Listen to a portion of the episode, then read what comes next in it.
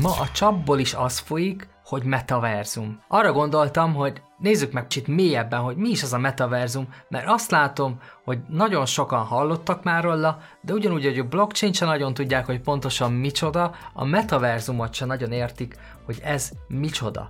Mert annyira gyerekcipőben jár, nekem is csak elképzeléseim vannak arról, hogy mi a metaverzum. Mi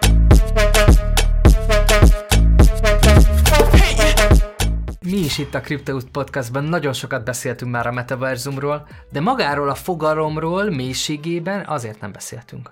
Sokszor feljön az a kérdés, hogy mi a metaverzum, mi a Web3, sokszor kiderül, hogy egyenlőségjelet tesznek a kettő közé, pedig a kettő az két különböző fogalom.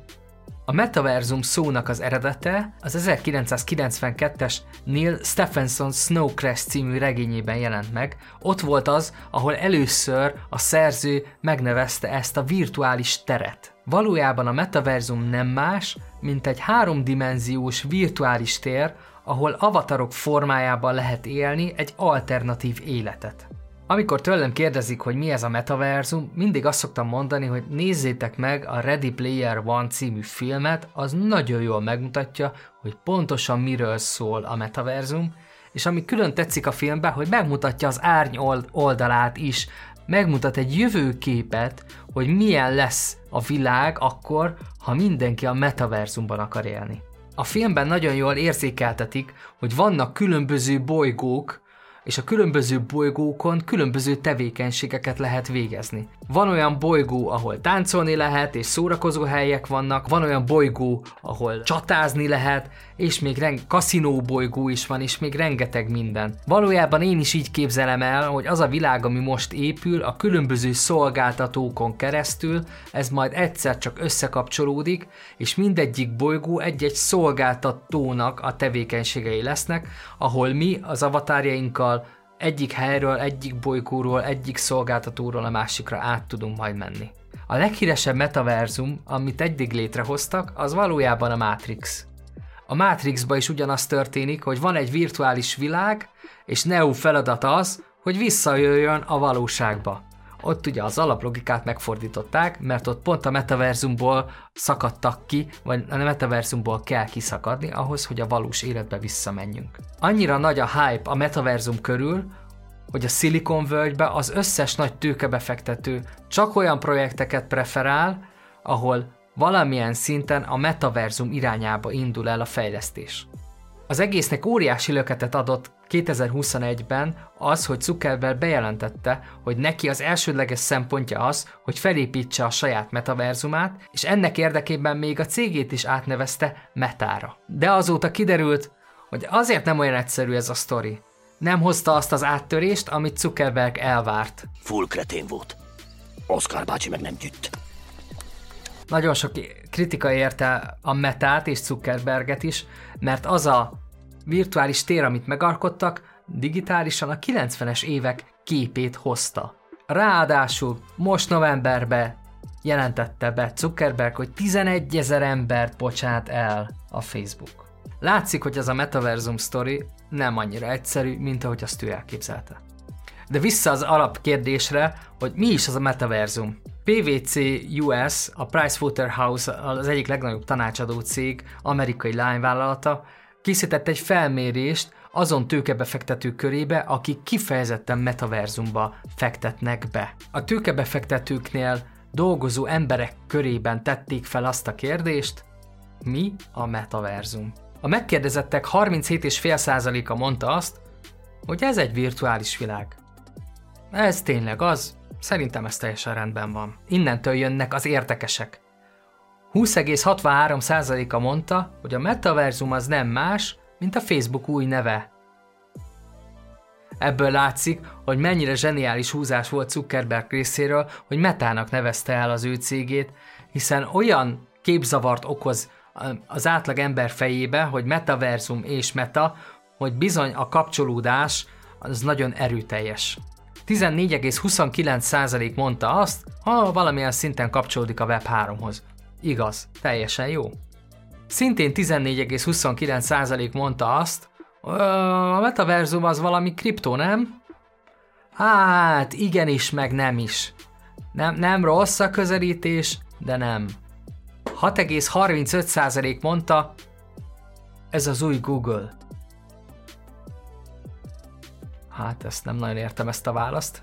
Szintén 6,35% mondta azt, hogy ezek közül mindegyik igaz. Magyarul egyáltalán nincs képbe, hogy pontosan mi a metaverzum. És csak 0,53% volt az, aki bemerte vállalni azt, hogy fogalma sincs, hogy mit jelent a metaverzum. Gyakran szinonimaként használják a Web3 és a metaverzum kifejezéseket, pedig a kettő nem ugyanaz. El is mondom, hogy miért. Ha historikusan nézzük az internetnek az alakulását, akkor 95-ben létrejött a Web 1.0, ami arról szól, hogy feltettük magunkat az internetre. A basic honlapok jelentek meg. Aztán következő lépésként, ugye 2000 után megjelent a Web 2.0, az tulajdonképpen az, amiben most is mozgunk, ahol van social media, ahol a cégek az ügyfelekkel közvetlenül fel tudják venni a kapcsolatot, különböző online ügyfélszolgálatokon keresztül, vagy cseten keresztül, tudunk eh, bárkivel csetelni a földön, a, a, akivel csak akarunk, tehát tulajdonképpen az, amiben vagyunk, az a Web 2.0. 2009-ben megelindult, illetve megjelent a Bitcoin, a kriptónak a folyamatos fejlődése során különböző altcoinok jöttek létre, NFT jött létre, DeFi piac jött létre. Valójában ez a, a piac, amiben most vagyunk, ez szépen fejlődött 2009-től kezdődően. És ennek a kettőnek a mesdjéből jön létre a Web3, azaz egy olyan internet, ahol értékeket is tudunk egymásnak küldözgetni, nem csak üzeneteket. Nagyon sokan ezt úgy is hívják, az értékek internete.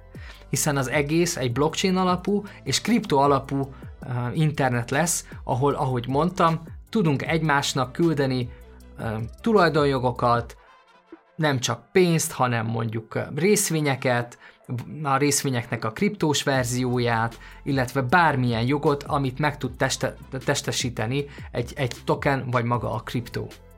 És ez, ez a Web3.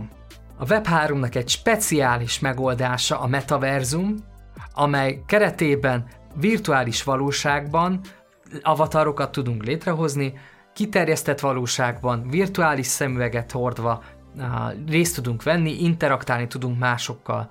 Egy másfajta térben, egy másfajta működésben tudjuk az internetet működtetni. Ugyanakkor fontos megjegyezni, hogy a metaverzum az tud működni Web 2.0 alapon is, hiszen ez a virtuális valóság nem feltétlenül kell, hogy kapcsolódjon egy blockchain alapú, illetve kripto alapú történethez, kapcsolódhat a mostani feltételrendszerhez is, az ideális az lesz, amikor szinte minden tevékenységet el tudunk végezni ebben a virtuális térben, a metaverzumban. És ahogy a Ready Player One című filmben is látni lehet, a legnagyobb hátulütője az egész metaverzumnak, az pedig a digitális függőség. Egy felmérés szerint 2005-ben internetezéssel a lakosság átlagban 10 órát töltött, míg 2020-ban ez felment 25 órára és ez a tendencia tovább fog nőni. Amikor beindul a metaverzum, és mindenki virtuális szemüvegen keresztül egy másfajta élményt tud megélni, akkor ez a, a függőség és az eltöltött óraszám bizony radikálisan fog növekedni. Ma is nagyon sokszor elmenekülünk egy-egy adott helyzetben, vagy akár a világtól is csak abba, hogy elkezdjük görgetni a különböző social media platformoknak az oldalait, és elkezdjük olvasgatni, hogy ki mit csinált, vagy ki mit nem csinált. Egy virtuális világban, ahol különböző interakciókra van lehetőség, ez vélhetően sokkal nagyobb függőséget tud okozni, mint egy egyszerű görgetés. Látható, hogy amik, amióta elindult az internet, sokkal nagyobb személyiségváltozások történtek meg az emberiség életében és az emberek életében, mint ahogy azt eleinte gondolták vagy sejtették. Most, hogy indul a metaverzum, jó lenne, hogyha figyelembe vennénk ezt a tapasztalatot, hogy ha már egyszer az internetnek vannak ilyen árnyon oldalai, akkor a metaverzumnak vélhetően többszörösen lehetnek hasonlóan árny oldalai, amikre jó, hogyha felkészülünk. Úgyhogy jöhet a metaverzum, de csak óvatosan. És a következő részekben egy pár metaverzum projektet fogok nektek bemutatni, úgyhogy ha érdekel, akkor iratkozzatok fel.